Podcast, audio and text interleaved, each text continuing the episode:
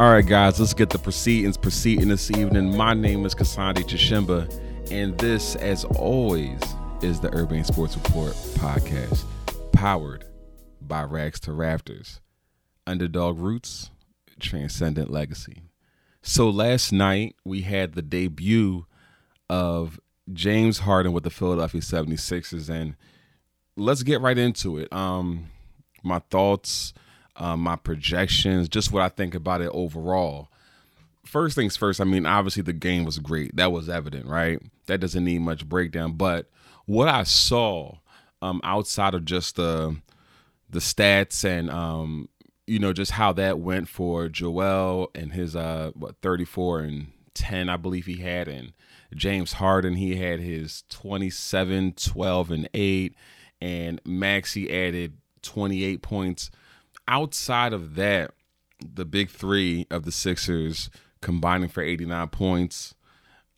What do I see? What what did I get from this game, and and and how do I think it'll translate for the rest of the regular season and how it looks um, for the Sixers and what they're trying to accomplish in the playoffs, which is which is obviously a deep playoff run and making it to the finals. You know, obviously winning a championship is the goal, right? Um, I'll say this, the thing that stuck out to me the most with James Harden on the floor was the facilitation. His ability to facilitate for this team is what I think will be the number one addition uh, that he brings. Now, obviously, he's a prolific scorer. He's a historically all-time great scorer. Like, you know, at the end of the day, you're probably going, when you think of scorers throughout history, not necessarily in just statistical accumulation, but when you just think about I S O scorers and just scorers in general, James Harden's going to be probably top ten on everybody's list. But his facilitating last night was masterful. And I think what it really highlighted was really what you're getting with a guy like James Harden and what he's replacing, and, and how his value is so unique because he's so many things in one. His ability to get to the basket, his ability to draw fouls, his ability to go off the dribble and create jumpers, his ability to facilitate, all those things that he does, um, and not just facilitate in transition, which he did multiple times last night, but his ability to facilitate in the half court set against, you know, a defense that is, you know, set and in position, and being able to, you know, find those cracks and crevices and take advantage of things. That was the number one thing that really stood out to me watching the game. Sometimes we assume that any player could make any pass sometimes, or like sometimes it might be a certain pass that you'll see and it might not look jaw-dropping when you initially see it. It might look like a simple pass, but when you watch multiple teams and you watch multiple players, you'll notice that every player is not created equally when it comes to facilitating. And last night, Harden made about ten or so passes that really caught my eye, especially being the person who watches the Sixers all the time, and was like, man, we have not had somebody who could make that pass in a long time, if not ever. And even to talk about it, because obviously Ben, who's no longer here, he was a he was a very good passer, but there were certain there are certain passes that even he's much more gifted in transition, pushing transition and creating in that particular environment, you know, driving to the lane, you know, um, making the defense collapse to the paint and kicking out. And of course he has, you know, a couple of razzle dazzle passes here and there. However, what Harden brings with facilitating that to me is on a, on a different level is being able to do certain passes, particularly in the half court. And that is partially drawn from just his skill, but also his ability to draw defenders and to kind of shift defenses because he has such an ability to shoot.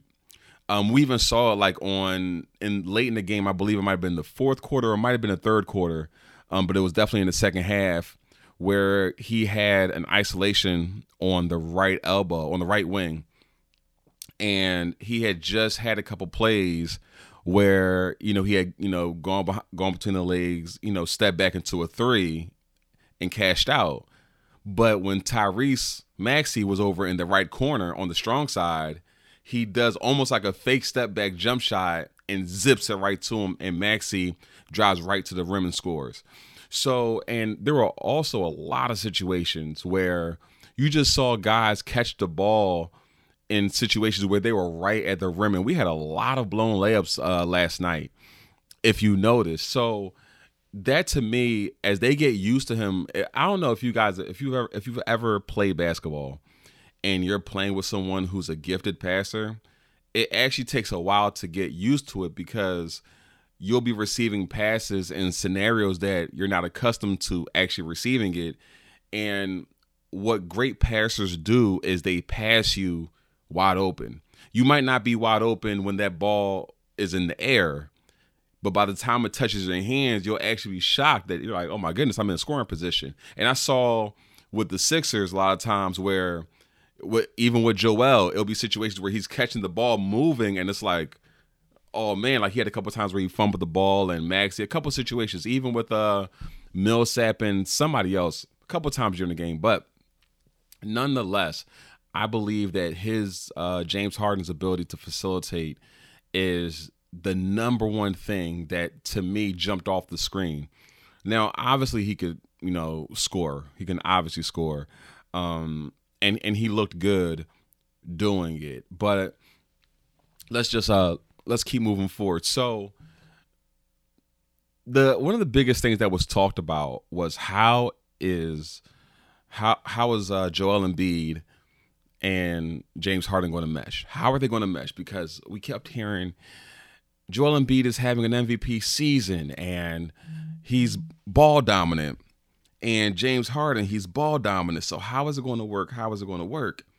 And I think that that's been a bit overblown because I actually believe that they could both be themselves yet still complement each other.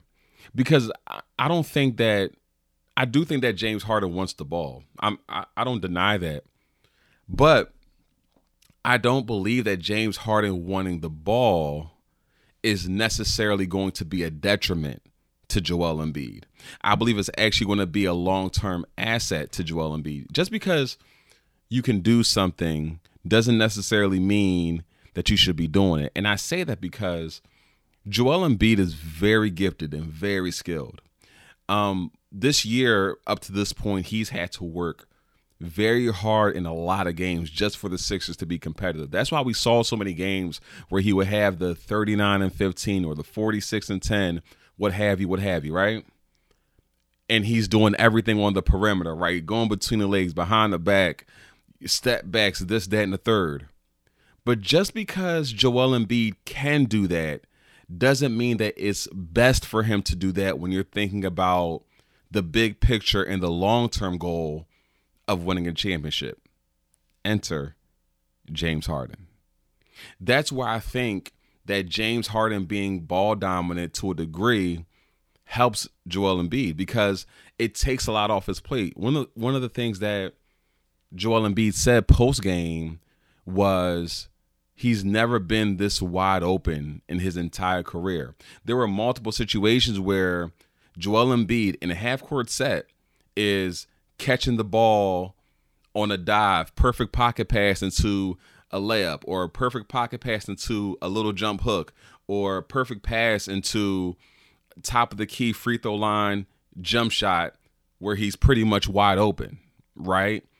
He gets these opportunities and he's able to still produce at the same level with even higher efficiency and not having to work as hard. And I think that that's going to be a very critical thing when you're thinking about making a long playoff run. When you think about the the type of miles and simple exertion that Embiid would have to put out in these last twenty-three, twenty-four games, if if a guy like James Harden wasn't there, it's just a lot different. And when you're going to on a championship run, it's a long season. You know, you have best of seven four times.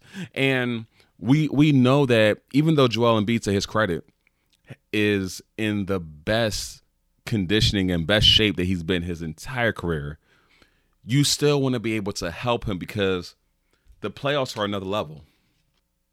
So I think so I think James Harden is going to help Embiid a lot in in helping Embiid sustain the level that he's been at.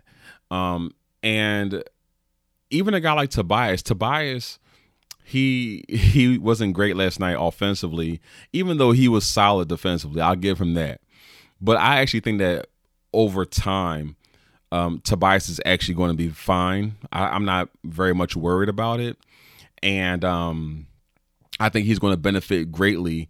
All he has to do is trust um, his three ball and not, you know, so we all know Tobias, he has this habit of catching the ball wide open at three, and he sometimes will do a half pump fake, hesitation, couple dribbles into a mid-range, and it, it kind of just slows things up. And, and it's like he's indecisive about exactly what he wants to do.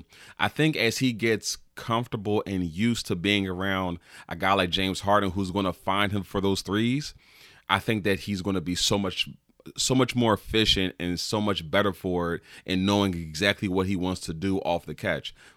Like Maxey, for instance, last night he had a situation where he he caught a caught a pass wide open behind the three point line, shot it and made it a couple times actually. And he also had situations where he caught it somewhat open and knew when to drive and get into the floater or get into the layup package. So I, I actually think that Tobias is going to do better. I actually think that he's going to have a good game tomorrow against the Knicks. I could be wrong, but I just, for for, for some reason, I feel like Tobias is going to hit like three to five threes tomorrow against the Knicks. Um, if he does it, just know I'll be reposting this a couple times. And if he doesn't, don't at me. Uh, but what do I see for the Sixers uh, with James Harden long term? It's going to be a dogfight getting out the East. The East, this is one of the best Eastern Conference races that I've ever seen, like ever. I've been watching the bas- watching the N B A uh, intently since the early nineties, like since I was like, you know, five, six, seven years old. Like that, that was, you know, those early Bulls championships. You know, I was really young, but that was like when I got into basketball. Um, and when I think about the Eastern Conference over the years, this is the most talented and balanced. Like, it's just a great race. It's very reminiscent of a lot of years in the West. Um, and I think it's going to be great. You have Milwaukee, you have Miami, you have the Sixers, you have Brooklyn, you have Chicago, you have uh, the Celtics who are surging. Um, I think I, this playoffs is It's insane when you think about all those teams that are not going to make the conference finals, who all have the same goal and same expectation, um, and rightfully so, because there are a lot of teams that legitimately could make it. Um, there are like four teams that could come out the East, and I would not be surprised whatsoever. Um, but I actually I feel very confident um, in the Sixers' chances. I really do. I really do. And to kind of go back, I'm going to get back to uh, my projection for the Sixers, but to go back to the Joel Embiid, James Harden dynamic and everything that has been made out about that and can they coexist? Um, I really believe they can. And aside from James Harden making Joel Embiid's life easier, and the fact that they can both be dominant and their dominance can actually complement each other, I really believe that. I also believe that I believe in James Harden's I Q. And James Harden knew the flack that he would get. I don't believe that he's oblivious to anything. He knew the flack that he would get with the whole Brooklyn situation. And he chose to come to Philly, and he saw how Embiid was playing. Like, He he's not dumb. He sees it the same the same way we all see it. And I actually don't believe that James Harden wants to be a player who simply wants to ball dominate and not get others involved and not play with another star. Because if that was the case, why wouldn't he just, A, stay in Brooklyn? Or, I mean, not stay in Brooklyn, stay in Houston. Or if he wanted to be in that type of dynamic, he could have stayed in Brooklyn, become a free agent, and then just going to some other random place where there was no other star and he could dribble, dribble, dribble, shoot all day long. Why would he go play with a guy like Embiid if he didn't want to do that? To me, that just doesn't make sense. And we can go on and on about, you know, say like other relationships that didn't work. I get that. But to put your neck on the line in order to, to force this situation now, um, I do think that there's something to that. And I do believe that these guys could really, really complement each other well, and that we got a good good glimpse of that last night. Um, this Sixers team is definitely good enough to go to the conference finals. Absolutely. Absolutely. They're good enough to beat any team in the East. And I and here the, here's the craziest thing. Here's the craziest thing. The Sixers, you can argue, legit have the best player in the league. Or even if you don't say the league, well, I mean, you're probably going to say Giannis, right? Giannis or K D or whatever. That's usually like the consensus of where people are kind of going these days with who's the best player. Joel Embiid is just as good as either of them. Like you can, we can nitpick and break it down and break down legacies and accomplishments, this, that, and the third, and where guys rank. But when you put these guys on the floor, Joel Embiid is more than capable, more than equipped to be the best player on the floor with any of them on the floor with him. Any given night. You saw what happened before the All-Star break. Sixers at Bucks. That was after the trade. That was before James Harden even got there versus a fully loaded Bucks team. Obviously minus Lopez, but I mean, what is he doing, right? He's not doing anything with Embiid. But Giannis versus Joel. Joel stands right up there with him. And it doesn't matter who it is or K D. We've, we have seen that happen. So we have a guy who who can elevate to that level. And now he's in a scenario with James Harden where he has that perfect complement of not having to do everything. Now Joel Embiid doesn't have to do everything. And because he doesn't have to do everything, that's going to make life just so much easier for him. And he's going to be able to get his shots. The spacing is going to be so much better. Now, kind of a random thought, kind of a random thought to touch on this. Isaiah Joe needs more minutes. I, I, Isaiah Joe needs way more minutes. And I specifically want to see some Isaiah Joe and Harden minutes like mixed in there. When when Harden has to run with a couple bench guys, I would love to see Isaiah Joe mixed in there because he is just a natural shooter. That's his natural instinct is to catch and shoot. And between the space that he's going to get, just being on the floor with Harden, Tobias, whoever else is on the floor with him, um, and the space that he's going to give and also the open looks that he's going to get, I would love to see how uh, how that's going to work. But, uh, but yeah, um, overall, it looks good, and I think that it's sustainable. You know, sometimes you can have a good debut and you can say, well, how many times are those three going to score almost ninety points? I don't think they're going to have to do it because, honestly, I think that even if another person scoring goes down, I don't think Tobias is going to have the offensive game that he had last night. I think it's going to balance out. Um, and what did we score last night? We scored, was it one thirty we ended up scoring last night? one thirty, one twenty-one. I'm sorry, I'm checking on that right now. Looking at the scores from last night. Was it one thirty? We scored one thirty, right? one thirty-three. Look, we're not going to score one thirty-three. But, but, but, I don't think it's outlandish to say that the Sixers could score could score close to one twenty every game. If if both stars are on the floor, I don't think that's crazy. Like somewhere in like that one eighteen, one twenty range, I don't think is outlandish at all, at all. So, um, you know, those are my initial thoughts. I think that, you know, obviously the Sixers look great. That's obvious, but I do believe it's sustainable. And um, it's going to be a, a, a tough fight to get out of the conference, but I believe that they're more than equipped to do that. What are your thoughts? Tell me what you think. Do you think that uh, the Harden and Embiid honeymoon uh, will last? How do you think they're, that they're going to mesh long term? Talk to me.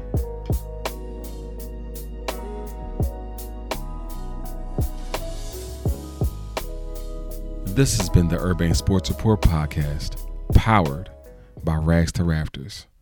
Underdog roots, transcendent legacy. Check us out at rags to rafters dot com.